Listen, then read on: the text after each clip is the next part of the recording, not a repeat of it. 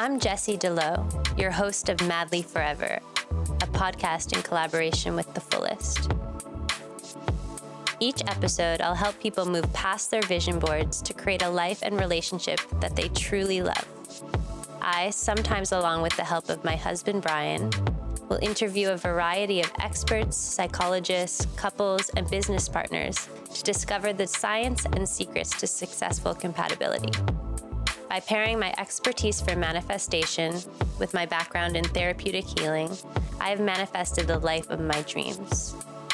With this podcast, I aim to help others find their optimal alignment as well. Hi, everyone. Welcome back to Madly Forever. I am super, super excited to have my dear friend Danika and her boyfriend Billy on the podcast today. They are a really, really incredible couple and really open and honest about their journey, which is always inspiring. Um, I'm first going to let them intro themselves to tell you a bit more about what they do, and then we'll get into um, the dynamics of their relationship, including addiction and working together, collaborating, um, and just the what they're navigating through right now. Beautiful. Thank you for having us. Thank you um, for being so here. Billy and I each have our own like independent things we have going on and then we do some things together so i guess let's let's go independent and then we can talk at, after about what we're what we do together but um, i am Danika Brysha. i um, own a meal delivery business that's all uh, whole 30 paleo like really sustainably sourced mindful ingredients so ready to eat meals uh, so I've had that since 2015 and been grow or 2014 and been growing that for quite some time. Um, and then I am a plus size model, curve model, body positive model, whatever you want to label as. It shouldn't really have a label, but that's kind of the culture we live in. Um, so doing that for about nine years, um, modeling for Target and Old Navy and some of those sorts of brands. Um, and I uh, work with women around wellness, self care, manifesting, um, morning routines, that sort of stuff. So just yeah. my mission is really to help people live their fullest possible life. And so I do that through a variety of different modalities and platforms, I guess. Oh, and I'm up. So, uh, my name is Bill Haley. I am the owner of a company called Culinary Recovery. Uh, I've been a chef for like 14 years and um, also in recovery. Uh, and going through that process, I realized they taught you a lot of things how to make your bed, brush your teeth, uh, vulnerability, be integrity, all the basic stuffs of living. But one thing they never taught me was the power of food, which mm. I learned through Danika, wow. um, and the importance of what you put in your body. You know, everything matters you can't put your recovery in a microwave and expect to be healthy. And that's one thing that they don't really talk about or put emphasis on. And um, for me, that was the turning point uh, of getting some real recovery is when I changed what I put in my body, what I consumed in general, you know, emotionally, physically, mentally. Uh, and so our goal is to to change the way people in recovery eat, move, and know how to cook. Give them some skills uh, and address that. that. part. So it's wow. been very important to me. So powerful. Yeah, it's the idea of like what you're taking in. Oh in every way in every, every way what you consume like yeah. i think mentally is a big thing too on instagram you're always getting feeding yourself stuff that isn't positive or good for you you know yeah. and you don't realize it the effects come later 100% it's becoming part of you mm-hmm. mm-hmm. absolutely yeah. and then so what are you guys working on together so we got back about six months ago, we got back from a tour. We did a US tour. We did 66 events and we lived in an RV for 10 Ooh. months with our 200 pound dog. Wow. Um, yeah. And we toured around the United States and did a women's wellness series. So it was called the Brunch Series. It was an event for women. They were hosted at individual people's homes. So people submitted their wow. homes if they wanted us to hold an event there. And it was up to 50 people. And it was a really cool opportunity for them and you got to, 66 of these? We yes. did 66. We had 160 people submit their homes what? to yeah, host, which is so insane. Like that the power of incredible. community with through social media. You know, social I media know. can be so great in so many ways, or you can it can be negative. It's sort of your choice of how you want to uh, curate it, yeah. I guess. But it's a um, testament to what you're pulling in and what you're attracting. Thank you. I mean, it's just to to get to meet in person with community in that way. I don't think it's something that many of us get to do to really like face to face see the people that we're interacting with online all the time. So it was really beautiful. So Billy handled all of the food for that, obviously on top of setup and breakdown wow. and driving the RV and like all the different crazy so stuff. So you would just show up to a different city and you would have to like shop and we'd go to yeah, oh yeah, Costco. Shop, we'd prep, set up a 26 execute. foot tent. We'd have 60 t- chairs tent. and tables. I mean, I it was a lot tent. of work. it's a lot of Let me tell manual labor. Wow. But Yeah. it was an event series for women, and it just helped them learn about uh, self worth, self care, healthy habits. Um, I, you know, we did things like I taught them how to write a biography from their future, or like start manifesting, which I know is a big thing for you. Just love teaching people how to manifest, how to visualize, how to change their mindset, how to make tiny changes without feeling overwhelmed, um, and that can have a lasting impact. Because you know, I my favorite part of that was what um, in the beginning, uh, what she decided to do to make everybody feel comfortable is everyone wrote uh, a really deep secret on a piece of Oh. paper. No name, just some secret. I cheated on my husband. I can't stop eating. Uh, I hurt myself. Wh- Whatever it is, whatever you're holding on to that you do, and, and, and you write it down, you throw it in a bowl, uh, and then you pass the bowl around. Everyone takes Wow. a secret, closes their eyes, and one person at a time reads somebody else's secret wow. and for one, I think I've never.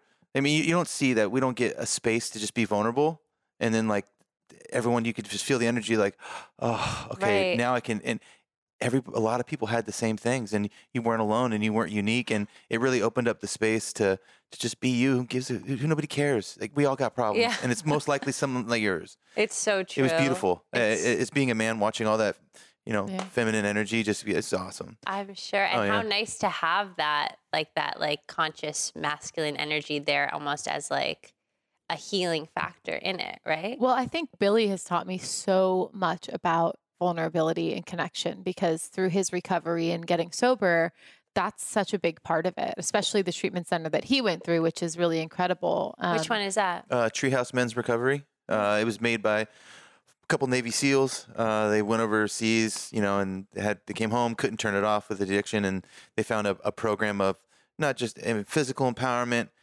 connection, one hundred percent.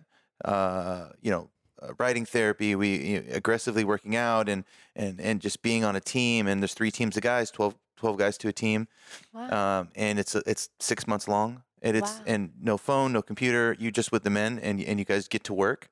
Uh, and it's, it's like something. very serious. It is something. I've been to a lot of treatment centers in my life over the ten years I try to get sober, and there's nothing like it out there. How you did know. you find it? Uh, well, there's a gentleman. His name is Vecchi. He uh, kind of runs the deal, and I've known him for a very long time. And if it wasn't for him. I wouldn't be sober today. Wow. Uh, yeah, it, it's it's the real deal, and they have they have one in Portland as well. and so where's the one you went to? Uh, it's in Costa Mesa. oh, so it's right where you live. yeah, right, right. I grew up in, in Orange County, so it's like Well, How That's lucky area. that you had that. Yeah, it's accessible to you. serendipitous, or maybe it's not. It's just you know. Yeah. I've worked in treatment centers for like about ten years as well. Oh, I didn't yeah. know that. Yeah. Well, I don't currently at the moment, but yeah, for like ten years, I was working in treatment centers, sober living I houses. didn't know that, Um, was, that was where you were yeah, were. doing art therapy and Yeah. yoga. How cool. love So it. that's like my background is in is specifically sober living and and addiction uh, addiction recovery. Um, and I I love working. It's where it's at. I love working there. That's where it's at. when we Um, met, I think we were talking about this on the drive here. One his vulnerability was one of the like first things I noticed about him was like his willingness to just be honest and say this is my situation, this is my truth. Kind of take it or leave it, Yeah. you know? And and I think in a man, I hadn't seen that before, Yeah. you know, especially Yeah. in like a six foot three man, manly looking man, Owning you know, who like you yeah. because it's not Yeah. emphasized in our culture. That's not what what you're supposed to be. It's when everyone's uh, outline It's of you. You got to be this. You got to be that. and then it comes out eventually, and it's like, Right. Yeah. and then it's and then they like feel a- shame. exactly. well, they associate it with weakness, and it's not weak. It's the strongest thing you could do. It's just that's not how it's Absolutely. told. So, what was like? What made you feel the most? Um, what actually made you feel the most vulnerable that you expressed to Danika in the beginning that made her fall so in love with you? Oh, uh, you know, I think we sat down to coffee and um, we started talking, and and, I- and I realized something. I said I can, I can show her the best of me, right, and that'll that'll work, you know. And but um, if I show her the real me, she might not stay. But I felt like she just deserved to make the choice for herself. I I, I no longer wanted to control the outcome, and um, I kind of just let it go. And I shared with her a lot. I was an IV heroin user for a long time, you know, and uh, you know, between like the, there's a lot of other things that went on as well, and you know, just it's sh- very shameful. And if you if you if you knew who I was, you wouldn't want to stay. Uh, and she stayed. It's powerful, you know. She she didn't judge me for my past. You know, I'm a Right. two time felon.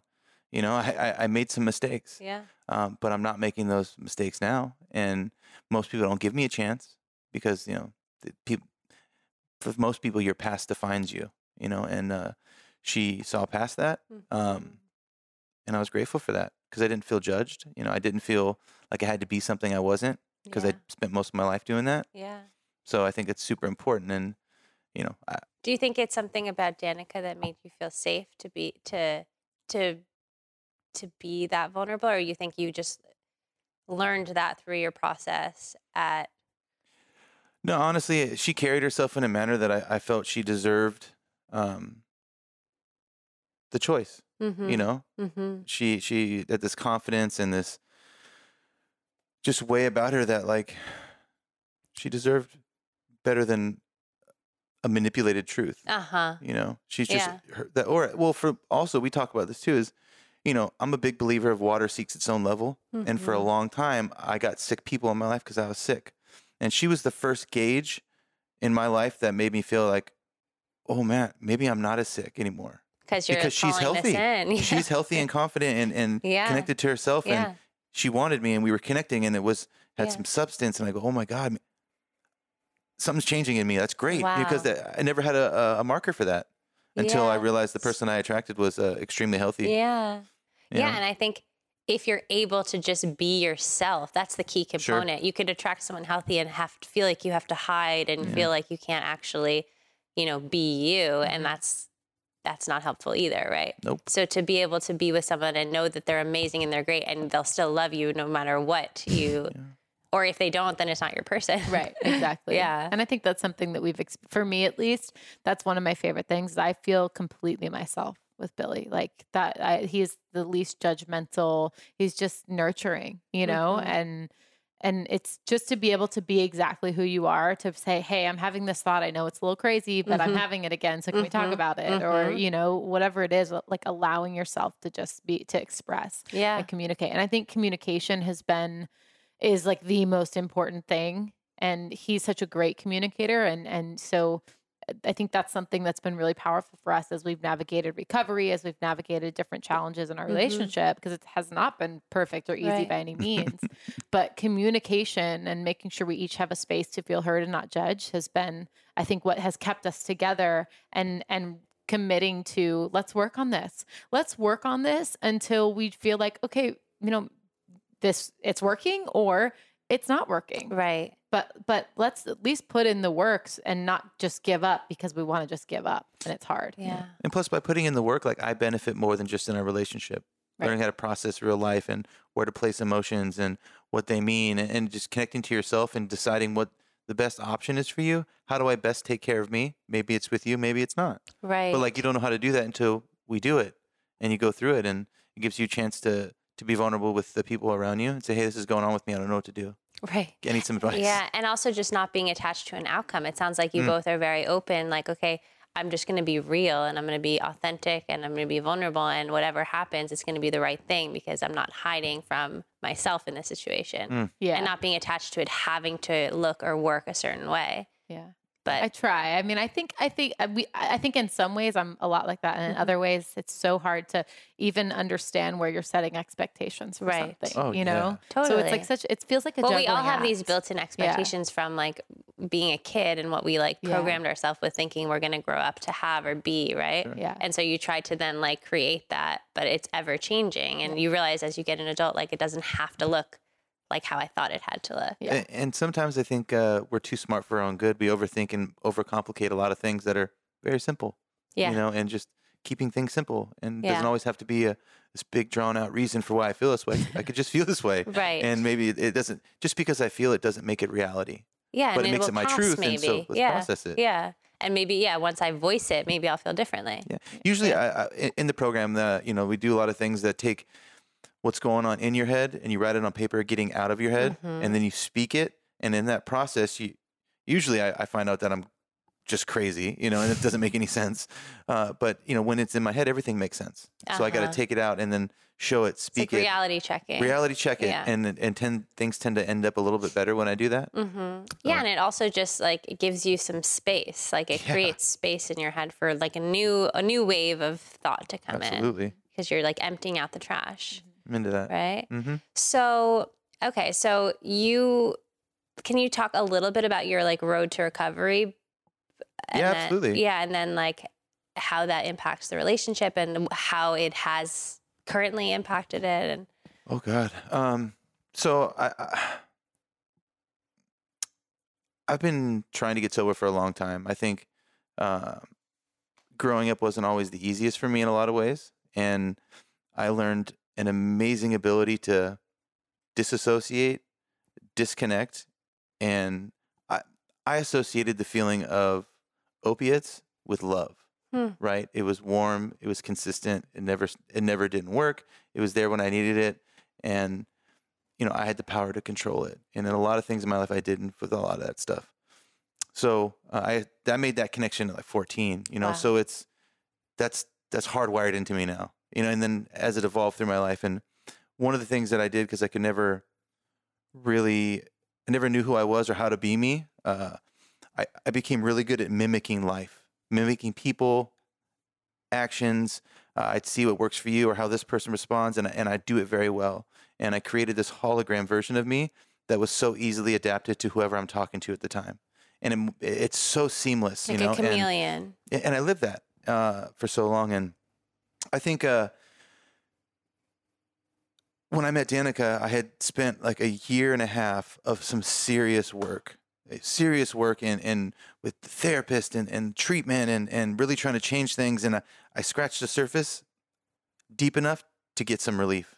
And I was like, oh, you know, I could talk about a lot of things I couldn't talk this about was before. before, the, um, Before we met. Before we met. but before the Navy SEAL. No, no, this is during that time. Oh, okay, Yeah, during yeah. So time. when when I refer to treatment, that's Yes, that, that's the that, that's the place, yeah. time. And, and I did a lot of good work, and I learned a lot, and I, I settled some stuff in my past. And um, but because I just scratched the surface and got that little bit of relief, I didn't go any deeper, and I thought I was good. I'd never had that type of relief before, and I'm oh my god, this is great. I'm so excited for this. And then I kind of rested on my laurels, and when I met her, you know, I had just graduated the treatment center about 11 months. I was managing a sober living house, and God, I look good on the outside, and and I look good mm, probably about like ten percent inside of me. But there was a lot more I didn't know. You don't know what you don't know. Yeah. There's a lot more I didn't know yeah. that was kind of dictating my narrative for myself. You know, I had a very negative self-talk. I believe I'm not worth it. You know, I, I believe that uh, you know, I, I- I'm no good. Something's wrong with me. It's my fault. And, and but I'm really good at disassociating and dressing it up and pretending. I can look really well in front of everybody. You know. Which Uh, is when you don't really get the help you need Oh. because everyone thinks you're fine. They don't think to check point. in or to ask. And I think Yeah. that so many people, it's just good to note that, that so many people who look so great from the outside, who seem to have it all together. And, you know, sometimes you need to check in on those people too. Oh, Right? I love you Absolutely. said that. Yeah. Absolutely. Um, and so our relationship started really heavy, really quick. We were connected and we were going and we were going parallel, you know, health and wellness, that whole side. She was, you know, I've always said this from the beginning, she was everything that I'm not.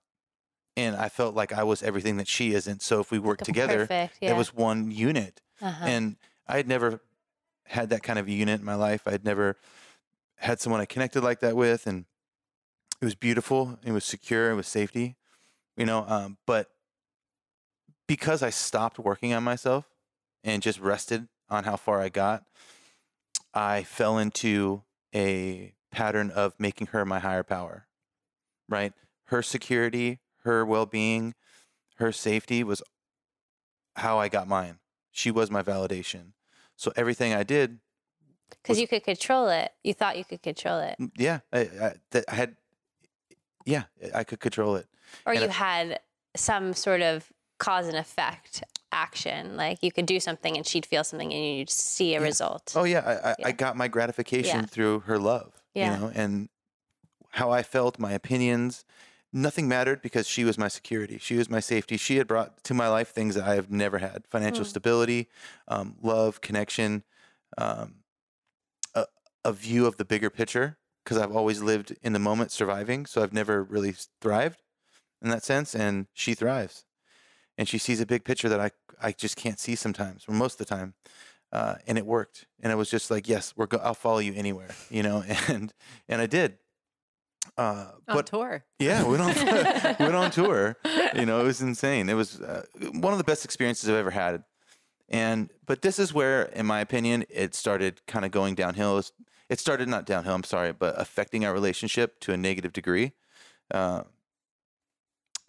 so on tour, I separate myself from treatment. I don't not going to meetings. I'm not working a program. I'm not keeping in touch with my sponsor or my my my my safety net guys. I just left, right? And we're on tour that's healthy. Everything her and I are doing is healthy. It's good things. Um, but I, you know, those old feelings and those old situations and those defects of character that I haven't worked on starting to fester up again. And I don't know what to do, but I have no way to quiet the mind. I have nothing, no outlet. And, you know, after at a certain point, I just want to numb, you know, and I can't tell her if I want to numb because if she sees how broken I am, then she's going to leave. So I gotta, I gotta, I gotta act better. I gotta put the the, dan- the show and dance on really well. Did you pick up on anything, Danika?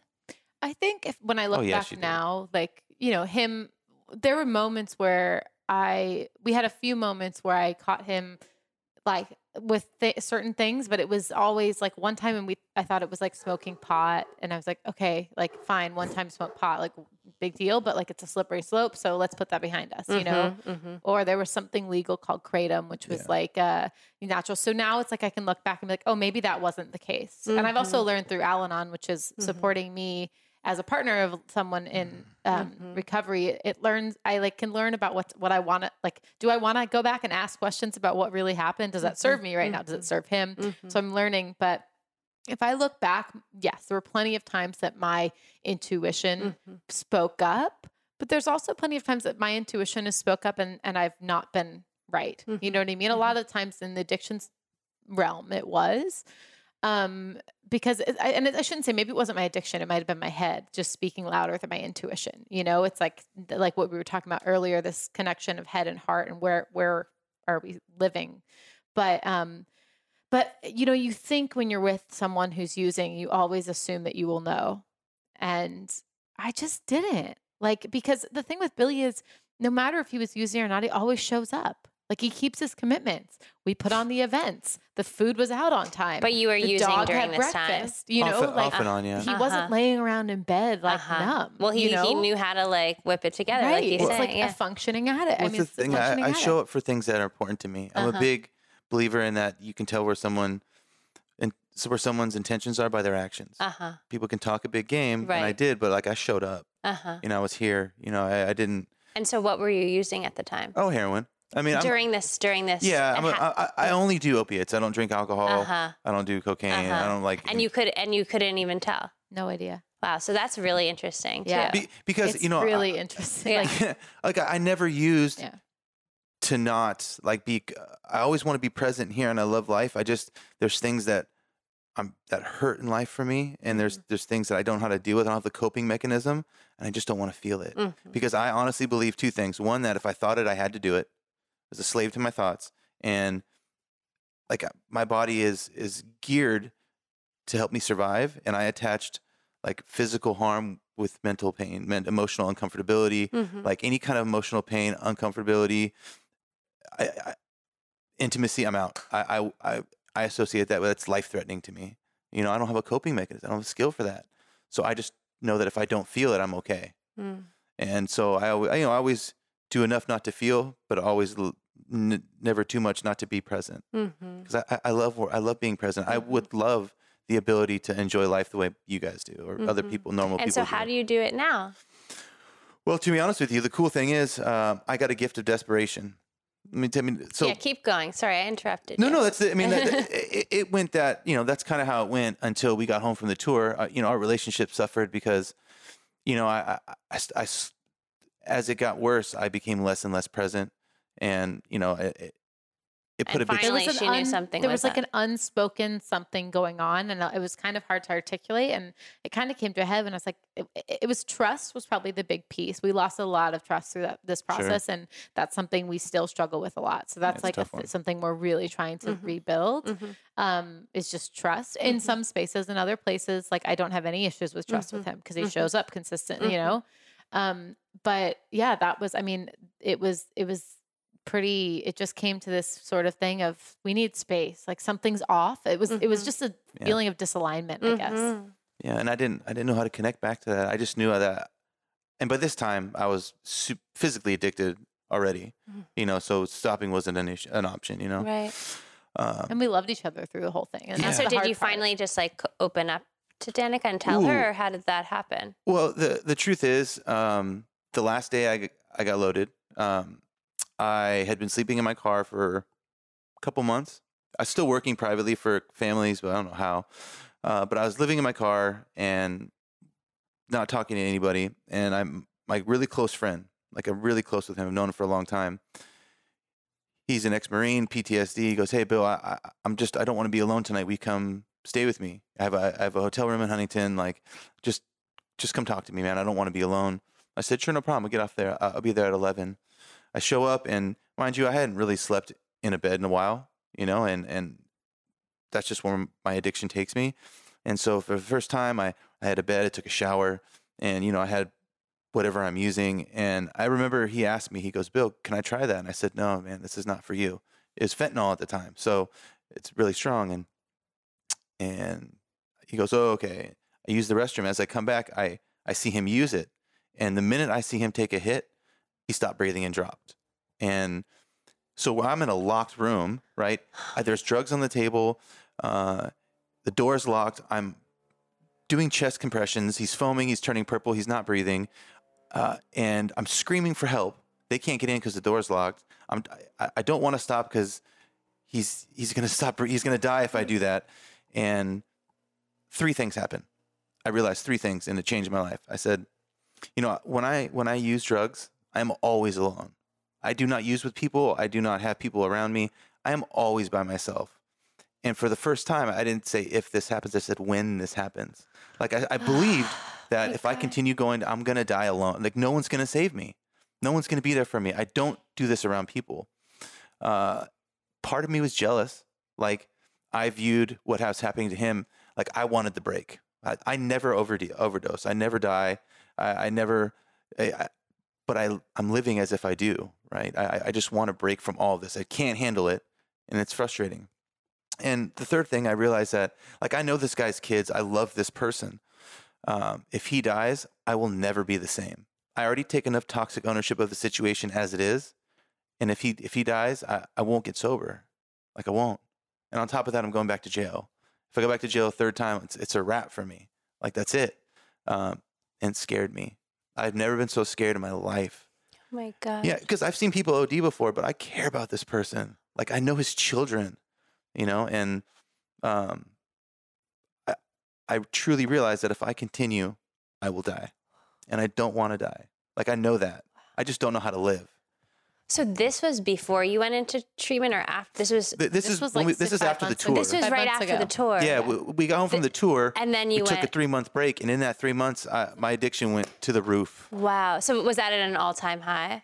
Uh, or was it- It's comparative. I mean, I've, I've the emotional depth it, it hit was I've never been that deep, but Yeah. it's it's been bad for me before in my Yeah. past. Like it, I, it never ends good for me regardless. Right. Of You know, like I, I, I never, I'm never successful at it. Put Wow. that so way. that was five months ago, Yeah, a little Yeah. over five. Yeah. and so you resuscitated him, and he was. Yeah, he's No, well, well they they, he's okay. they they hit him with three shots of Narcan and they took him to the hospital. He was resuscitated later, but it he definitely was pretty close to being dead. But it was a wake-up call, big, Oh. big, big time. oh, it- And so then what? What happened after that? Uh, I called that man Vecchi, uh, that I always know, who's always there for me. Uh, and I said, I don't know, I, I need help, dude. I don't know what I'm doing, and I'm gonna die. And he embraced me. He said, "Get your ass over here," and we started to get. He, we got to work, and we started from ground zero again. And I'll tell you now, I, I had a, I've had a year and a half of consistent sobriety, you know, before I relapsed, and I've never had the the quality of of sobriety that I have now. Like I am doing everything in my power. I see a therapist. I work. I've worked all twelve steps. We're looking forward to sponsoring guys. I hit at least two meetings a day. I have a home group. I have my sponsor has a sponsee family. Um, I'm open and vulnerable with everybody. I manage a sober living house. wow. Um, I take direction. I don't make a decision unless the three people in my life all agree that I should do it. It's called it, it, it, it's like a tenant of Treehouse. Is Uh-huh. it's called the other driver. So I no longer drive my car right now. wow. So I give someone else the keys and we do it together. So is that often Danika? Uh, it's Danika, my therapist, Paula, Vecchi, and my sponsor. you know these those I don't people. think I'm actually in that triangle. Well, you kind of Am I? you kind of are. Because that was four. So I'm just we curious- to- it's an interesting question because that's been something for us Yeah. with our relationship is we have to keep it separate. And the conversation we had when he relapsed was your sobriety has to be number one Yeah. because we don't have a relationship if there's no if you're not sober. Well, it's like you. it It's like everyone's self should be number one before Right. the other person. right, right, and we just You have to love yourself before you can Yeah. really And love. And that's the thing. I didn't know how to love myself. I did not value my life. I, I I believe that my worth came from her loving me, wow. not from me myself. Wow. And then I had to realize, like, I don't know what I'm doing. I do not know how to love me. Wow. You know, can somebody show me? And it needs to be a man. Right. True, you know, and, and I've learned a lot from, you know, and I think working with with Danika and the women and just being around, um, just that energy has has helped me so much and and allowed me like, it's okay for me to be vulnerable and, and hurt. It's okay for me not to know, and I don't need to be tough. Yeah. I can be loving it, and I can take love. You know, I can accept it. Yeah. I don't always have to give it. I feel like there are not enough outlets for men. I No. really feel like there are not enough. There's so many like women's circles and We're thinking just- about doing a brunch series for men. Like my friends and I were trying to put something on something very similar yeah. to what we did for for the brunch series for women, but something for men. Yeah. Yeah, I just feel like there's so many opportunities for women to really go deep and to like just, you know, get get help and get be heard Yeah. and connect. And I feel like men want it, but there's not even there's not a lot of opportunity for them to even ask for it. Yeah. to like Sure. go look look around for it. And But our so- cultures put shame on even asking for that, Yes. right? Absolutely. I, I I felt that a lot. And so when you said that you had to learn how to love yourself from a man, can you give some of those like the insights that you've learned as you're learning it like Oh, to other God. someone else out there who might be in a similar boat? Absolutely. I mean, I, I am the biggest fan of. I'll take help anywhere it comes from. Right. Therapy has been the work Paul and I have done and still do on on a weekly basis. You know, has given me oh, so much. You know, we did a lot of inner child work, which was so uncomfortable.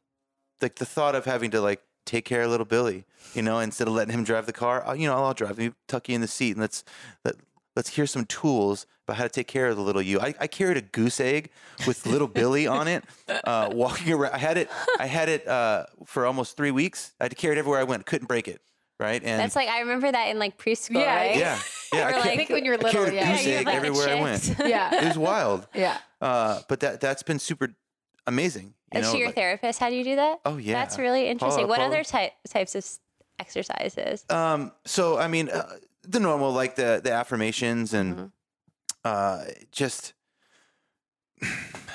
I mean, other than like, I, I trust her, so like she's giving me the space to just let it go, Mhm. you know. And it took. I've been working with her for years, you know, and, and this, and I'm just getting into like getting in the deep work with her because Mhm. I'm comfortable. I understand she's there to help me, and not judge Mhm. me. She's Mhm. incredible. She's amazing. Special. You know? Yeah. Yeah, and I think even like to be together and go through a relapse with him is so powerful too, right? To have that experience of each other Yeah. within that context. No, that's funny because I remember um, when I told her that I eh, I want to go back to treat. I want to go back to the sober living and do it again. You know, she she knew things were bad, but she I don't think she knew the extent of the truth. Mm-mm. And mind you, I cannot tell the truth to save my life at this point. You know, and and it's not something I did. I have to control the outcome. You know, it's you, You, know, did. and- You're, yeah. You mean you did. Yeah. I had to, you know, and you know, so when I when I told her, I'm like, hey, I'm I'm gonna be detoxing for seven days, and you know, then I'm going back to sober living for a little bit. She's like, "W- come here and stay, and I, I was like, there's no way you're seeing me. I'm not letting you. No, He didn't want me to see that side of him, Mhm. yeah, and I told him. I remember saying to yeah. You, like, change. It, you have if if you want this to work, you have to let me see that side of you. Yeah. Like you have to let me in and let me see the dark side, the really vulnerable. Because otherwise, This if, I, if you don't let me see it, you're going to continually hide that. because this is what it is right now. This is my Yeah. truth, and I'm so full of shame and guilt, and and it, got, it goes back to that. First of all, I know I know I'm not good enough, and you're gonna see it now, and and you're definitely not gonna stay. Mm, You know, and that that's those are powerful emotions to override. You know, totally. uh, but luckily, like she is always shown me that all she's ever wanted was the truth and me, and to be okay. You know, and uh, yeah, It's it's, like it's radical love and acceptance. Well, and just it's not. unconditional. Unconditional. I'm not going to yeah. say like it was like so clear. I'm just going to stay with him and go through this. Like no, it, not at all. it, there's a lot of, and we're still like, there's a lot of resentment and a lot of like I said, Well, it's fear trust too. and a lot, of, of, stuff fear to work through. Yeah. And so that's why we say we're like, you know, we hope that we'll be together and we hope it works out.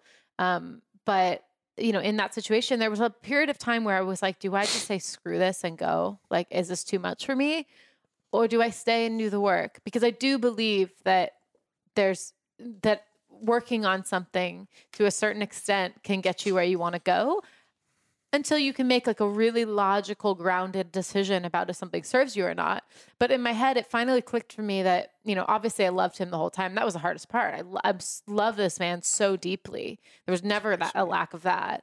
And hey That's just very winking sweet. at me. Um but you know it was it was it, it took a toll on me for a long time and so we created help we had to create boundaries and that's why we took this break and we had space and we took time not talking and then it was sort of like gradual we were like we're, we're not going to call ourselves anything we're not going to say we're in boyfriend girlfriend we're just going to not label this let's just sort of learn through this process but i remember thinking I will learn and grow through this process so much. And I have. And I'm so grateful to Billy because as much as this a lot of this journey is his in this recovery, it's put me into Al-Anon. It's put me back into my food recovery program, which has been a big part Yeah, of my life talk and about disordered eating too. and all that. And so it's forced me to go in and look at some things that I wouldn't necessarily look at Mm-hmm. because I sort of I feel like I've internalized success as one thing and a lot of it it's mainly what our culture sees as success, right? It's be it's it's money or business or being, you know, it's whatever our culture values External, as important. External, yeah. yes. Mhm. But what I now realize more and more, especially through this work and through this experience, is the importance of this the small everyday internal successes. Like that to me is real success. And that is what this experience has led us to. So Jesse, like this time for us is so hard. I like we are having like we I have mean, had a hard I'm so grateful months. that you guys are sharing this right now because it's it's very fresh. Yeah, it's very I mean, it's very happening fresh. now. Yeah. You know, it's Yeah. happening now. it's hard and I can like feel that for you guys. It's intense. It's very but I think it's so beautiful just even the commitment to like see each other through this time. Yeah. Well, the know? truth is, like, I value her as a human being, regardless if I'm with her or not. Like, all I really care about is that she's happy and fulfilled, and that she's on the path that brings her the most um, serenity, I guess you would say. Mhm. And that may not be with me. Whatever for each other's highest good. Yeah, and, and Yeah. like, uh, I hope it's with us. Yeah. I'm willing to put the work in to see if it is. yeah. Uh, but ultimately, like, if if I need to step back so she succeeds, like, I will do that because I, I've her as a person and as a soul is what I love about her. Well, it sounds like that's been it from the very beginning. Absolutely, absolutely. It's like you're an Both angel that like came in Mhm. to like reflect that also to reflect I feel like you can only go so far your on your own development without a mirror of a relationship. That's why Oh. Relationships are so Amen. Oh, I believe powerful that. because yeah. like you said like you thought you were like good like you'd like kind of like gotten yourself to a certain point but then when you have this mirror and someone brushing up against you and revealing different sides of yourself to yourself and to the other person so much even this experience for you yeah. has probably awakened so much within you. Well, what you just said is that has been the, the ringing so true for me lately is, you know, you think you put in all this work on personal growth and I'm living alone in my own apartment with nobody but you can control your Yeah, you control circumstances so much Yeah. and you can see exactly what you want to see Yeah. and ignore exactly what you want to ignore. But relationships, and that's why I love that we get to do this stuff together, but relationships will slap you across the face for sure and be like, but it's your someone- best teacher it's amazing. and it's your and best the growth. Yeah, Yes. the growth's insane. Yes, 100%. And if you're not brushing up against anything, then you're not really going deep enough, Yeah. you know, or you're not really evolving together, right? Yeah. yes. But that's, I mean, this is like intense stuff. So let's talk a little bit about your food Mm-hmm. stuff, because I'm sure you also connected over that feeling that you can relate to. Yeah. Because addiction's addiction. I got a story for that when it comes to it. But Yeah, well, so I've struggled with food and diet and body most of my life. I had an, uh, was bulimic growing up and constantly dieting and just really had a lot of very little self worth. Um, and uh, for me, the majority of it, I believe, was media induced, like culture induced. Hmm. Really? I really You grew up in Orange County. Yeah, I grew up in New York until I was Oh, 12 and then uh-huh, Orange County. But uh-huh. I mean, I moved to Orange County when I was When you were, like, a teen- so yeah, awkward and then yeah. moved to like Newport Beach Right. where everyone's, everyone's Bikini cute. zone, yeah. No one has an awkward teen year. Um, no, but but I think it was more media. Like I watched I watched TV and what I saw on TV was size zero supermodels and like I didn't see anyone who looked like me. And Mm. I've always been a, just a bigger girl. Mhm. And so I decided really young that I wanted to be a model because I hadn't, I didn't feel any, I was never the girl that the guys liked or anything like that. And so I decided at probably age 14 or 13 that if I could be a model, I'd be enough. And so it became my purpose, right? Wow. It was like my passion, my purpose. And listen, I'm powerful. If I want something, I'll You create it, it yeah. Ain't that the truth? you know and and and so i spent many many years about 10 years dieting in these foods that you know and i'd lose some weight here and there but for the most part i was still i didn't really lose anything significant i was the same size and I eventually got to a point where i was so exhausted from the, the constant fight with my body that I just kind of threw up my hands. And um, I read a book called Women, Food, and God by Geneen Roth, and I surrendered and I um, just decided to stop dieting. And it was kind of the beginning of my sort of personal growth, self worth journey. And funny enough, t- about two months after I had this sort of surrender into my own body exactly as I was, I was approached randomly at Bank of America by some modeling agents and signed to model. So the next, you know, couple weeks later, I'm modeling for Forever 21, and and I always say, what a what a like God moment or whatever you want to call it. yes. But wow. to say. It, it, You've been enough exactly as you are. If you had spent, if you had stopped struggling and trying to be what you Mm. weren't, wow. it was right here waiting for wow. you. It right? really is. Right. So it's super interesting. So so the the plus size modeling industry actually really helped me with my self worth, and it really Is, didn't they like want you even to be bigger? it's some clients do. Yeah. You know, fortunately for me, my body, and I think that's like it has to be this way for me because I'm too much of a control freak. But fortunately for me, my size I'm wear a size 14, and that's like the sort of like middle like that's like the size for Mm. plus size modeling so some clients will want a 16 or an 18 Mhm. some will want a 12 Mhm. um but for the most part like i it works You're like the perfect. and I don't yeah. have to manipulate, you know?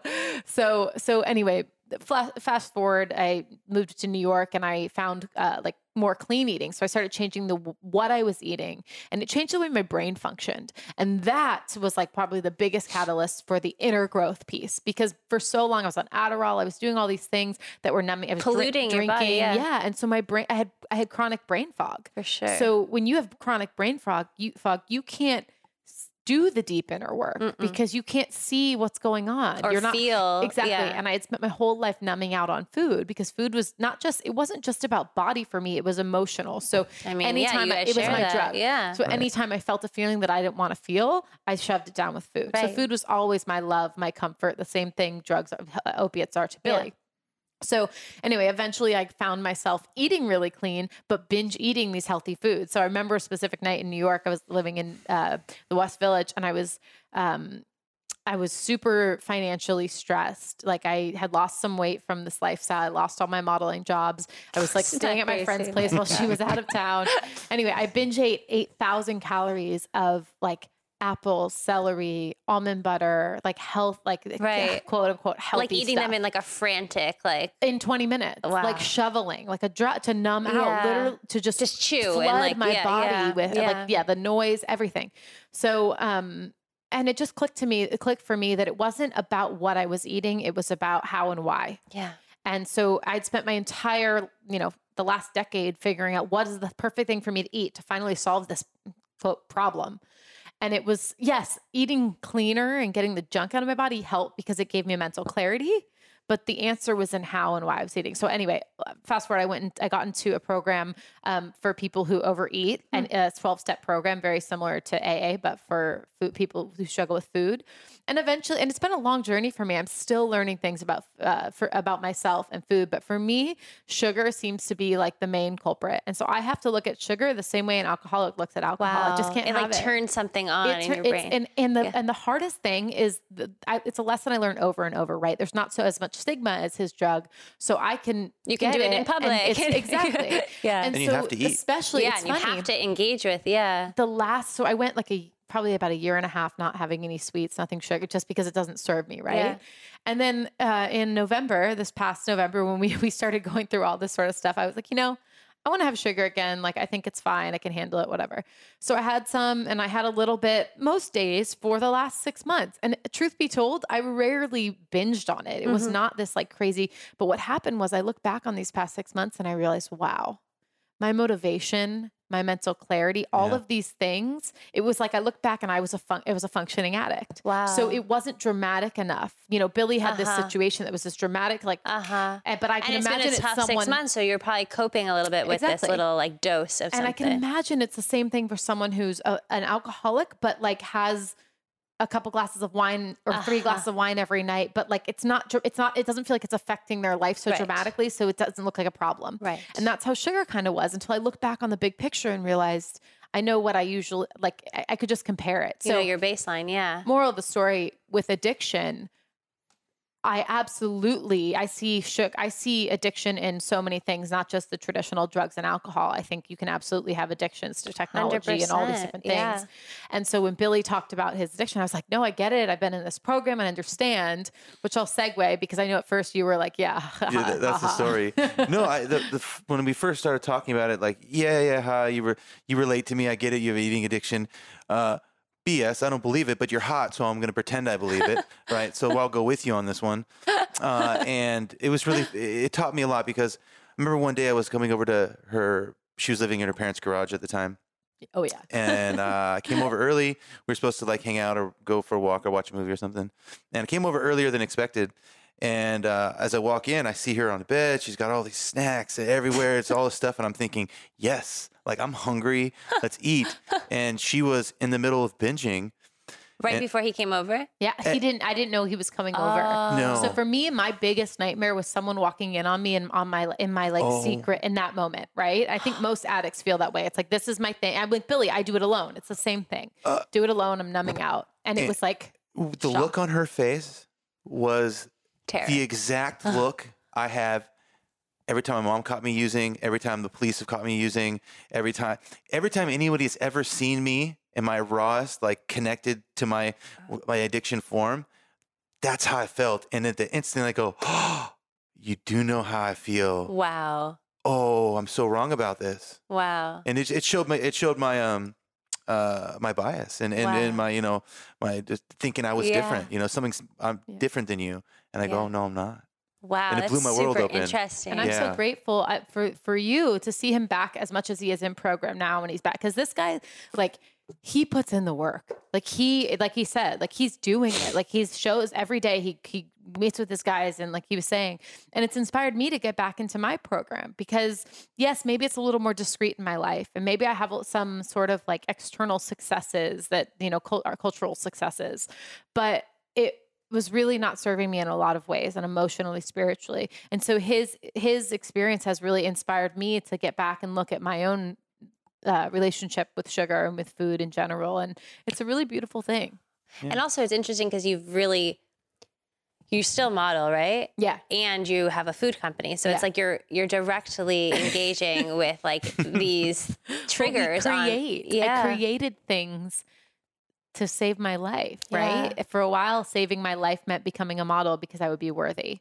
And then it was i need to have something so i could eat this food all the time and not be obsessive and worry. And so i was like okay i'm going to create this so these meals are always ready for me right? Mhm. so so it's really beautiful now because i have such a fresh perspective. Like model meals for me is a huge part of my healing process Mhm. because I spent so many years obsessing about food, literally thinking about food all day, what I was going to eat, how much of it was the calories, what was the fat.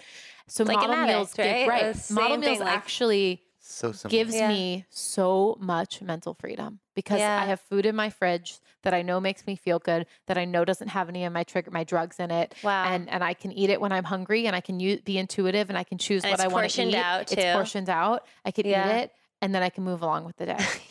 yeah. It, it It's is so, it's awesome, for yeah. me it's a tool of my recovery and I, I don't talk about it like that much because i would never ever want it to sound like i was market using that to market because that's just that doesn't feel right But to me a but in the- perfect my pairing reality yeah like your interest as well. So then you got into food after. No, I've been cooking for the last 15 years. Oh, Uh, I wow. work I worked uh, in fine dining restaurants and hotel. Worked for the Four Seasons. Uh, opened a bunch of restaurants with Todd English in New York. Uh, I have the, I've had the opportunity to to cook with a lot of great chefs and be part of that. So food's always been my life. I never thought about um, being an entrepreneur or working for myself ever until I met her. I didn't. It just wasn't in my bandwidth. I, I didn't know it was something I, I could do or wanted Right. to do. Even now, I still struggle with it. It's very difficult for me to change that mentality, uh, but I'm doing it. Uh, You're Yeah. rewiring. Yeah, and, and you know, I remember when I was um, when I was getting out of treatment this time, like food's what I do. It's how I connect to human beings. I'm really good at it, and it's just my thing. Uh, but I don't want to go back to the restaurant business. Like that lifestyle doesn't serve me. Very it's going I mean, there's a lot of addiction there too. not just addiction, just the time. Like I, I, I- love working out in the morning, my morning meeting, connecting with the guys, and then like that.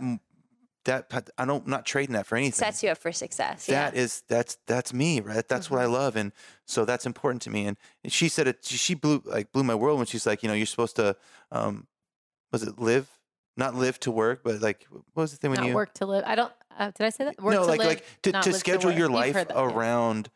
To schedule work around your life, not your life around your work. Yes. Oh, that yeah, kind of yeah, thing. yeah, yeah, You know, I didn't say that yeah. very good, yes, but that's but what that's the so like, truth. what, that what are my serves you, pillars? so what are the pillars of what I do that serve me and build, and how can I fit my work into that Yeah. versus my work determine? And and not everyone has that luxury, but I mean, we can navigate things a little bit or not take a Yeah. certain job, like Yeah. Billy's explaining, because we know it doesn't serve the routines we need to have. Hundred percent. No, absolutely, and it really helped me out a lot. So, uh, I got a I got a job cooking at a detox for guy. You know the the first seven days, someone goes to detox, and so they had a chef there. They needed a chef, so I cooked for a bunch of men, um, and got to connect to them.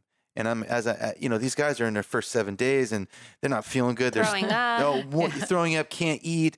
Just uh, your your whole life's in disarray, Yeah. and you know they use they they eat crap, junk food, carbohydrates, processed And then it food. just makes them feel so much worse. Absolutely. And I found like as I every day I would cook and and one guy would come in and the guy would come in they'd sit and we'd be talking and I'd be cooking and then I'd show him some stuff and then before I knew it everyone's in the kitchen we're all connecting there's some real healing going on and then I fed them food that's good for them Right. and I was realizing go, oh my god like this is food heals Yeah. food connects because I listened to a guy speak and he said the opposite of uh, of addiction isn't sobriety it's connection Hmm. right? So, what's a better way to connect to people than at a table, at a dinner, a- at lunch, and you agree eat, and you share, Yeah. and you talk, and you bond, and it, and on top of that, your food nourishes your body and your soul. I'm into that. And also just someone is feeling like someone took the time to make you something and to like that you're that's like a like a worthiness thing too it's like i'm worthy of someone cooking or the time it takes to make a meal rather than just the quickest thing and Absolutely. And even think about it, most people don't come from complete households where their parents cared for them. And they, a lot of us, you know, have your trouble. Paula always says you, you make your outline of the world between kneecaps and belly buttons, like you said earlier. And um, a lot, for a lot of people, didn't have a lot of good family environment. They didn't grow up around it. So the the experience and what you learn at a table, a dinner table with a family and that connection, no, not a lot of us get it so and true. so that's a huge skill in life and so to create that for people especially in the first couple weeks of of, of just coming new to this world and, and yeah having no coping mechanisms that's what no one's doing yeah so i want i'm uniquely fitted to do that. That's so Like, incredible. that's what i can do yeah. and do it well because i feel like i have a, a great ability to connect to you through food. Yeah. And i love that so much. Yes you should definitely do this for men yeah.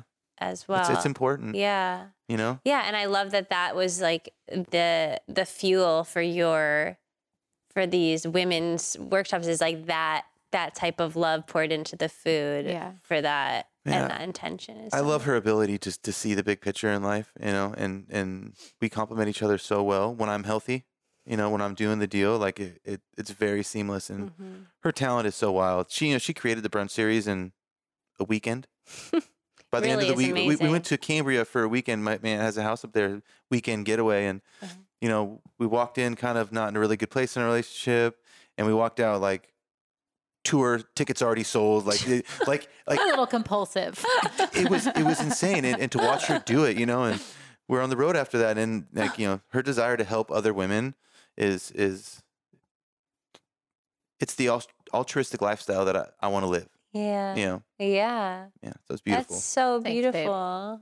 Yeah and you it sounds like you have that same desire to help men and ability to help men so that's where it's at. That's Yeah. where that's where real life is at. Yeah you know that's what matters Totally. And to just help people. And to, I think you guys being so open and honest about your own struggles and your own, even while in it, is Mhm. so powerful. Cause I think people often are like very quiet until it's sorted. And then they're like, okay, now we can talk about it. But like, the reality is everything's a process, Yeah. right? And it's never, Mm.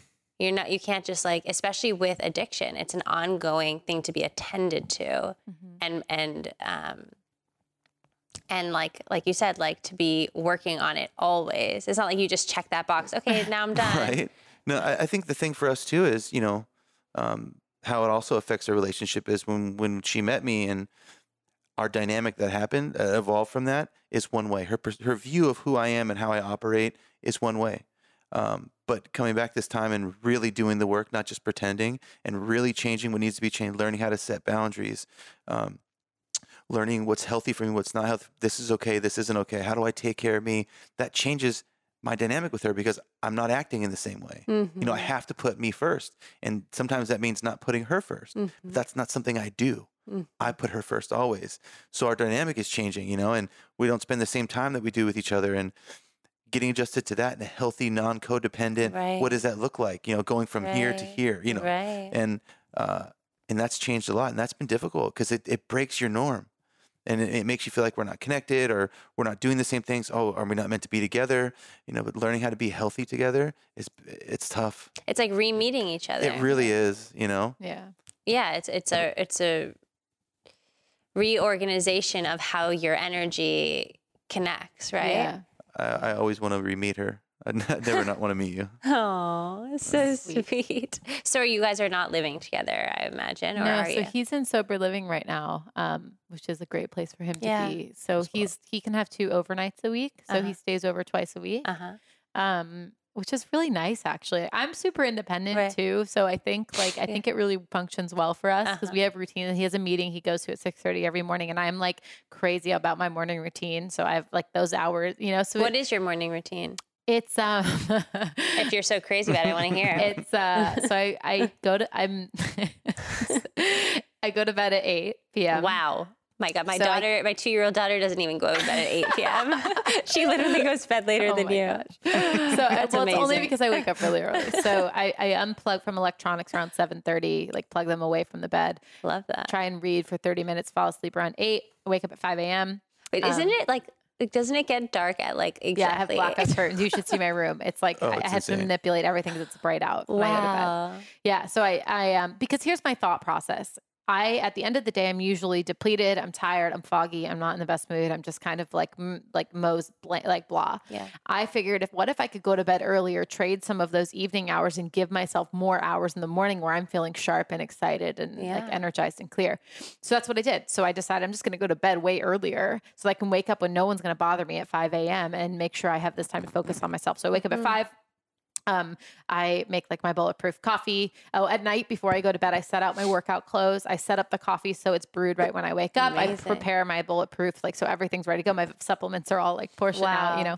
So I do that, and then I meditate for 20 minutes. I do uh, self care checklist, which is the tool that I taught at Brunch Series. It's a checklist like tool to just stay accountable to mindset change, manifestations. Like I, I write my gratitude affirmations. I write a bio for my future. every write- single day Yeah, I write a journal entry think for I my remember future. you it only telling me takes on about a- 15 minutes. on a hike that we went on that you Yeah. were doing that Yeah, can you give me an example like what was yours today what was my your bio biography from the future. yeah I think I said something like Danika Brysha is a um, successful serial entrepreneur, best-selling author, motivational speaker. She is a mother and a partner. She lives a conscious life. She has a great. I'm working on my relationship with money right now, so I wrote about like my really responsible, healthy, abundant relationship with finances.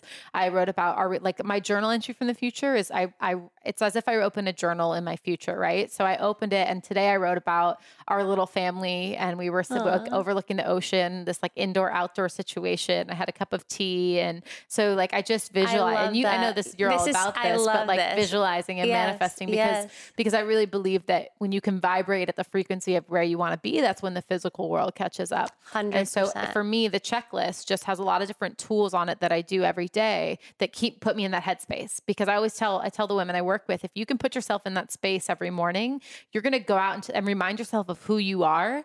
You go out into the world and you make choices that support that version of yourself without even having to think about it. So you're going to say yes and no to things that support that vision of your life. So I do my self care checklist with all that stuff. And so is that something you have like a form that you? yeah, so I have a checklist, and it's also like, for example, there's a section on there called monthly challenges. So I'm really about learning new habits and habit change and like really small changes over time because so many women are so overwhelmed these days and have such limited time and they're taking care of kids or family members or whatever. So it's a I monthly challenges. I have my um, clients come up with a monthly challenge each month. So maybe you want to start meditating. So you commit to I'm going to meditate three minutes a day for the entire month. And every single day you meditate for three minutes. And if you do more, great. You feel like a rock star. But three minutes Yeah. is like one of those things where you feel like, oh, at I the end of the day, I can get it done. Yeah. You know? And you just check it off. And there's something so simple about checking a box. And so what happens I agree. I feel like it's such a good feeling when you can check something off of your yeah, list. and You're I do it every day. Yeah. Clean that I have a clean space, that I prayed, that I read my little Al-Anon books, that I, you know, whatever it is, journal. So um, if you get to the end of the month and you felt, oh, this really served me, this meditation practice served me, you take it and you move it into like your daily routine, so that it's part, just now a ha- now a habit. And so, do you have this as a resource for people? Yeah, so I have like a little online course. It's the virtual brunch series. So it's what basically a digital version of what Billy and I spent six you know, did at the 66 events. Yeah. Um, so I have that there, and I do like kind of different workshops and stuff here and there. But um, That's really cool. yeah, so I have the checklist, and then I usually go work out. Um, I mix it all up: hiking, walking, yoga, Pilates, and then I come home and I shower and I have breakfast and What do you eat for breakfast? uh, model meals. Pretty much only eat model meals. so, yeah. Um, so it's is it it's paleo? It's yeah? paleo, but it's more. Um, I always say we're like a plant based paleo, meaning like we put a big focus on a lot of vegetables and a lot of plant based stuff. And then we have animal proteins, but we're actually partnering with the ASPCA right now because of our humane practices and the way we source our stuff. So we're, it's really important to us to be sourcing um, not just human, like humanely, but also with people who are practicing regenerative agriculture. Because So if you're, if you're raising animal products in a way that you're using regenerative agriculture, it can actually be really positive for the environment. Mm-hmm. So it's just there's a lot of mis there's a lot of information out there that is um, that that doesn't share that there are ways if, if you are someone who chooses to eat animal products, there are ways to do it in a in a more mindful way. Mhm. So we try and do that. Um, but yeah, eat breakfast. Bill usually comes over in the morning and we'll get Yeah. to connect um, at some point, and then I usually start working around nine or ten or something. I mean, such an amazing just setup for your whole I rest. All have before to. It's my o'clock. sobri- All it's my sobriety. You know what I mean? Like yeah. it's me. That's my That's that- your meeting. That's yeah, your and a lot yeah. of that stuff has come comes from the twelve step programs, like the prayer, the meditation, like a lot of it was just sort of me taking my conception, like how I conceptualized it, and putting it on paper because I'm like I like to check Yeah. boxes. I like to have form like formula. Yeah. And so when you guys first met, was he? Were you cooking for model meals? No, not at all. Not we at keep all. that very separate. Very separate. Okay. Yeah. Yeah, we, I I wouldn't want. I wouldn't want You to. wouldn't that, wanna that sort of thing. No. Yes, No, got it. not. we I talked to my business partner early on because obviously it would be like a, an easy Yeah. like partnership. Plug in. Yeah. But um, we just decided against it. Keep it separate, For a yeah, variety of yeah. It's better. and- Yeah, it- it makes it's better. My perspective is like if he was running our kitchen, we can't ha- like how are we going to take a spontaneous trip somewhere? I can't pull our head chef out of the right. kitchen. You're right. like you know, exactly. and and he has such a like he was saying he is so uniquely fitted for culinary recovery and his vision for it. yeah. So tell us about that a little bit more. So culinary recovery. I know it. I know the concept of it, what it is, but Yeah, so uh, I mean, it's pretty simple. Um, at the moment, I do a lot of cooking classes and private events and and all that kind of good stuff, like I've been doing for a while. Uh, but uh, a friend of mine, uh, Taylor, he uh, is in the health and wellness scene uh, in the workout section, and we started doing videos, which we- we're still editing, but we're doing videos of like, you know, when you're in treatment, you get like seventy dollars a week to, to buy food. So how do you meal prep and eat healthy with seventy dollars? Where do you go? How do you break down a chicken? How do you make chicken stock from that? You know, and, and how to do the basics of cooking, the basic mm-hmm. stuff. You know, skills that are real, and we could use them, and mm-hmm. guide people could use them. So you don't have to put it in a microwave, turn it on, and eat it. You know, yeah. because we our core belief is that if you don't physically feel good and you're full of inflammation and you're malnourished, like you're not anywhere close to wanting to accept any new principle in your life. I don't feel so good. True. I don't feel good. So I'm not listening to you. I don't care. So I'm going to indulge in sugar or processed food. I'm going to make myself feel good. And if food doesn't work, I'm going to try women. If women doesn't work, I'm going to get loaded. Mm-hmm. Yeah, there's no way to self-regulate inside when everything's inflamed. It's terrible. It's out of balance. and yeah. that's that's when I met her. She really turned me on to the whole thirty, and you know, I've done a whole thirty with her, and my my whole like spirituality was something really hard for me. Didn't believe in God. Didn't want to. If I did, uh, there's nothing to him. But Mhm. you know, it wasn't until I uh, I changed what I ate. I got rid of all the the garbage, Mhm. and I could think clear. I was more connected with me. You know, because you know the whole thirty allows you to. Uh, you know, see how food affects you. Like I feel how you know after I'm done, well, in, in, insert black beans. How does black beans work Yeah. with me? And then it's good for me or it's not good for me. It makes you so aware of how you feel. Yeah, and that- slow down. Same like, with really emotions. notice. Yeah. Oh my God, I'm I'm nervous. I feel it in my chest. yeah. That's what nervous is. Yeah. Okay, well, why am I nervous? Does Yeah. that serve me? I'm gonna take a step back from this. Or that- Rather than just reacting Right. without. being Yeah. impulsive. You know, so uh, that kind of showed me a lot of stuff, and I realized, imagine if you were in treatment and for 90 days you ate a version of Whole 30, got rid of inflammation, right? And not only that, uh, so when you remove any kind of drugs or alcohol from your body, you go, you go through what's called post-acute withdrawal syndrome. PAWS is for shorter, and um, it can last anywhere from 11 months to 16 months. You know, uh, as far as it to where your body gets back to like a homeostasis, and um, you can cut that time in half, 50% by what you eat and how you move. Right? You can become, you can re-stabilize your emotions and all these other things. Yeah. If you change how you ate, change how you moved from the get-go. You don't wait.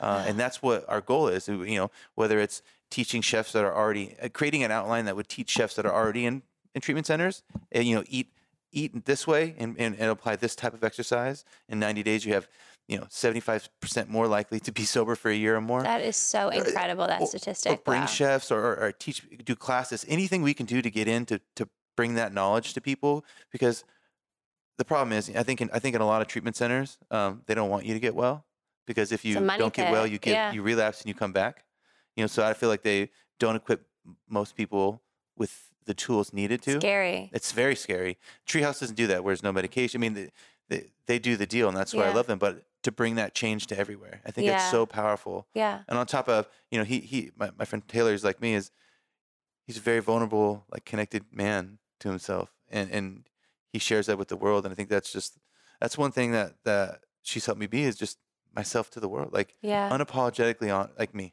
yeah. All right, this is what I am, this is where I'm at today. And I don't know the answer. But like it's okay. yeah. You know? Um, it's so much better than just pretending that you do and feeling like like phony Mm. and like a fraud and just like terrible. that that lowers your self-worth rather than just maybe a moment of uncomfortable vulnerability where you don't feel good in the moment but then it passes and you're like I'm me and that's it you know right. rather than walking around with that just like weight over your shoulders that you have to pretend right Mhm. yeah. But so I know that in recovery sometimes you're advised to like not be in a relationship, Sure, right? yeah. So how does that play into it? Is there like sort of that um that that advice from Oh yeah. Uh, well, the thing is, okay, so your first year, it's not like it's more suggested that Mm-hmm. you know you, you don't focus on anybody but yourself Mhm. because you don't really you don't have much to offer other than physical attributes. You well know. also Like, it's like the like we were talking about the things that a relationship can bring up can lead you to feel sure. you know that heightened sense of emotion can then create and relationships bring it all up they Yeah. stir things up Yeah. Oh, what a better way to be gratified by not taking responsibility for yourself? Because if I'm focused on us, I'm not focused on me, and I already don't know how to help me or live in a proper manner that gives me success. So, but you know, I don't have much to offer her. I'm, I, I, my emotional bandwidth is not very big in in, be, in beginning of recovery. Mhm. So like, I can't do it all. So Mhm. that's why they say you know not to. Uh, get into any kind of relationships in your first year. Mhm. Give yourself the time Mhm. and the commitment, so you you know you'll have more to offer to somebody hmm right? Uh, I think with us is a, a- kind of a little different. You know, I think we're so already emotionally connected hmm that uh, you know I've done a lot of the work to know that like she's not gonna take me from me now. You know, I, I, I and I've like expressed to her like, hey, our relationship's got to take a back seat to a degree, right? You know, I have to do this work because if I don't do this, I don't have you, right? So, and one of the things that I think came up for us is, you know, I, I spent a lot of time only focusing on me, and now that my bandwidth have bandwidth has gone up a little bit, it's been five months just focusing on me. Now I have a little bit more. So that little bit more is our two nights a week, and you know, uh, one one afternoon a week that we're gonna be together and do date night and learn how to date again because that's something we forgot is how to date each other. We knew how to coexist and love each other, but that the romance, the dating, it became work from the when the trip started or the right, tour 'cause started. that's a lot. That's an it became intense. work, Also, talk about codependency when you're with Yeah. each other 24 seven and it's in a very seductive. small in space. a very small space. yeah, a lot of the a lot of our the character defects are seductive. Like codependency isn't. I mean, it's all these glaring things in some cases, but sometimes you know the fact that I want her well being that seems healthy, but how I how I process that is you know when it overtakes me, it's not good. So Mhm, l- just learning what that looks like because my, my alcoholism and my drug addiction. Uh, well, I don't have alcohol. I, alcohol isn't my problem, but I use the word the Yeah, part. yeah. Some people get it confused, you know. Uh-huh. Uh, but it's very seductive, and it sometimes it looks so good, and like I have all these great ideas. This is how it's going to work, and it's just another way for me to get sidetracked. You know, to have a third party. We we both see a, a, a couples therapist uh, as well as our regular stuff, and to have that third party help us navigate that, it's been everything. That's awesome. How often do you see a couple therapists? We just started. Ah. So we like just started going. It was um, something we've been talking about for a while. And we just found someone recommended through his therapist. I made her it's a deal. I said, if you uh, if you work an Al-Anon program and work the twelve steps of Al-Anon, I'll go to a um, cou- couples therapy. Yeah. So we've only had one session, but it's been How so it great. It Yeah. was great. great. Yeah. really? And um, we'll ha- we'll go once a week. So That's amazing. Yeah, it's, it's I think it's going to be really good for us. She she dropped like the the most. Billy the- I love that her she dropped some serious fire. You know, we were talking about some stuff, and she goes, you know, there's uh, there's no victims, only volunteers. She said that to me. Wow. Powerful. She said that to me when I you was choose bitching you about choose to do things whether you think it or not. You know, like you choose to to process how you talk to me. I can't make you feel any certain way. You interpret how I say, and make yourself feel that way, which is crazy because it puts the power back in your court. Like I do it to me, Absolutely. you know, and because she, I, one of the big things for us is I always felt that she made me feel not enough because I wasn't this or I need to go there. And truth is, like, that's I, your. that's my shit. Oh, Can I Yeah. cuss? I'm sorry. Yeah, of that's course. that's my shit. Yeah. You know, like not not hers. Well, it's like it's projecting, right? Yeah, We but I all don't know project that. our own. Yeah. We see what we what we are. Yeah. Yeah, we see what we think of ourselves, and Wicked. we use other people to to highlight that. Mm. But so wow, that's really awesome, guys. That's really really awesome. Journey. It's wild. But And do you drink at all? So I've been alcohol's been an interesting journey for me. I was sober. I've been sober for the most part for the last uh, five years, um, with like bursts of like you know a couple months here, a couple months there. I didn't drink for the last maybe two and a half years, and then just about maybe three months ago, I decided I realized that I was staying sober for uh, like I was like I was using diets. I was taking my power of choice away by setting this rule and saying in, in a situation and, and let me like preface all of this by I don't just I don't suffer from alcoholism. Mm-hmm. So for me, mm-hmm. alcohol, I've never had an issue mm-hmm. stopping. Mm-hmm. I've made bad choices drinking and I've certainly overconsumed. You're overconsumed human, you know. but I it's not an addiction for me. And the reason I know that is because I know what it feels like to have an addiction and I'm crazy with sugar, right? I'm a whole other person. But with alcohol, it's not an addiction, but it just didn't serve me for a long time.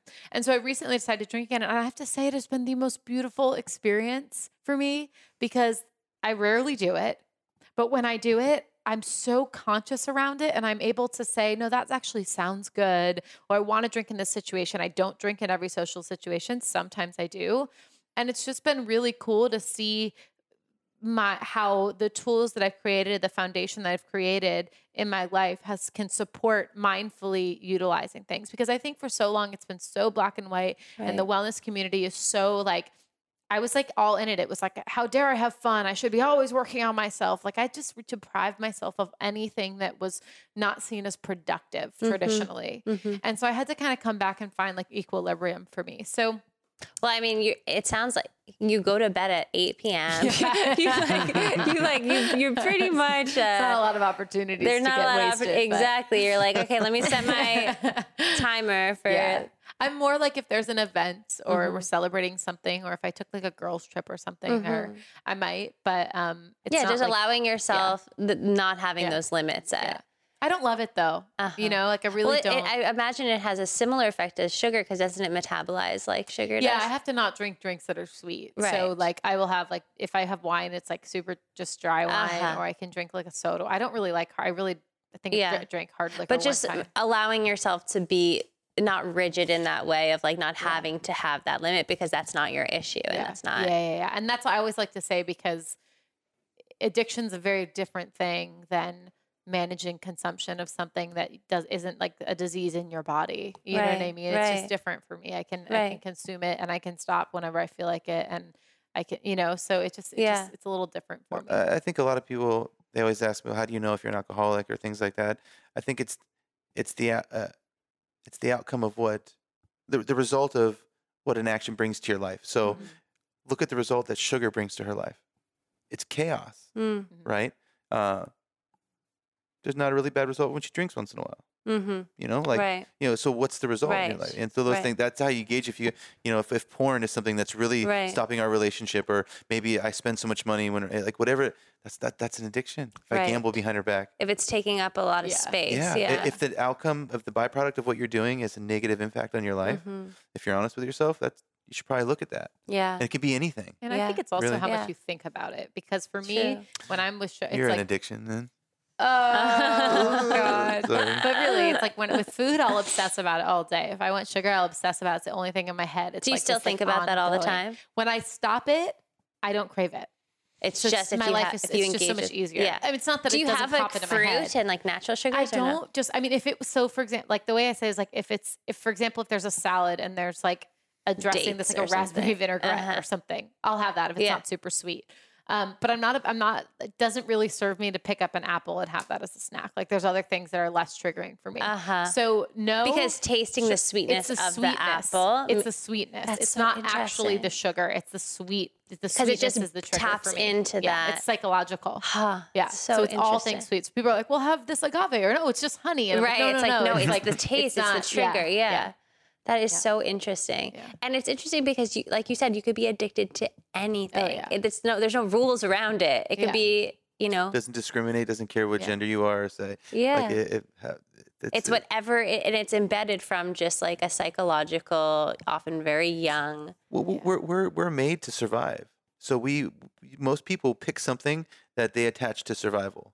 Whether it's eating or, or love. emo- Yeah. emotional support, eh, and and, and it gets mal, uh, maladapted, Mhm, and so you have to undo that wiring, and it takes Mhm. consistency. And And I think addiction has a lot to do with how you learn young how to express and experience your emotions. Like I think it has to do with learning that it's okay that like emotions aren't going to kill you and that you're going to feel um, that you can move through them and that it's okay to be sad it's okay to be angry like i think it's also that conversation around emotions because and and and also as a young child if you don't have anywhere to go to feel nurtured you're not mature enough to to Abs- intellectualize yeah. that so obviously as a child there's a lot more to it but I, I think that's a big part of it for the most part because for me when i eat and i'm not hungry it's because i'm trying to turn off something i don't want to feel Mm. yeah yeah that's the that. bottom line well, you guys, thank you. I, I cannot thank you enough for being here with us today and for sharing so openly. You guys are so inspiring, Thank both you. personally and just as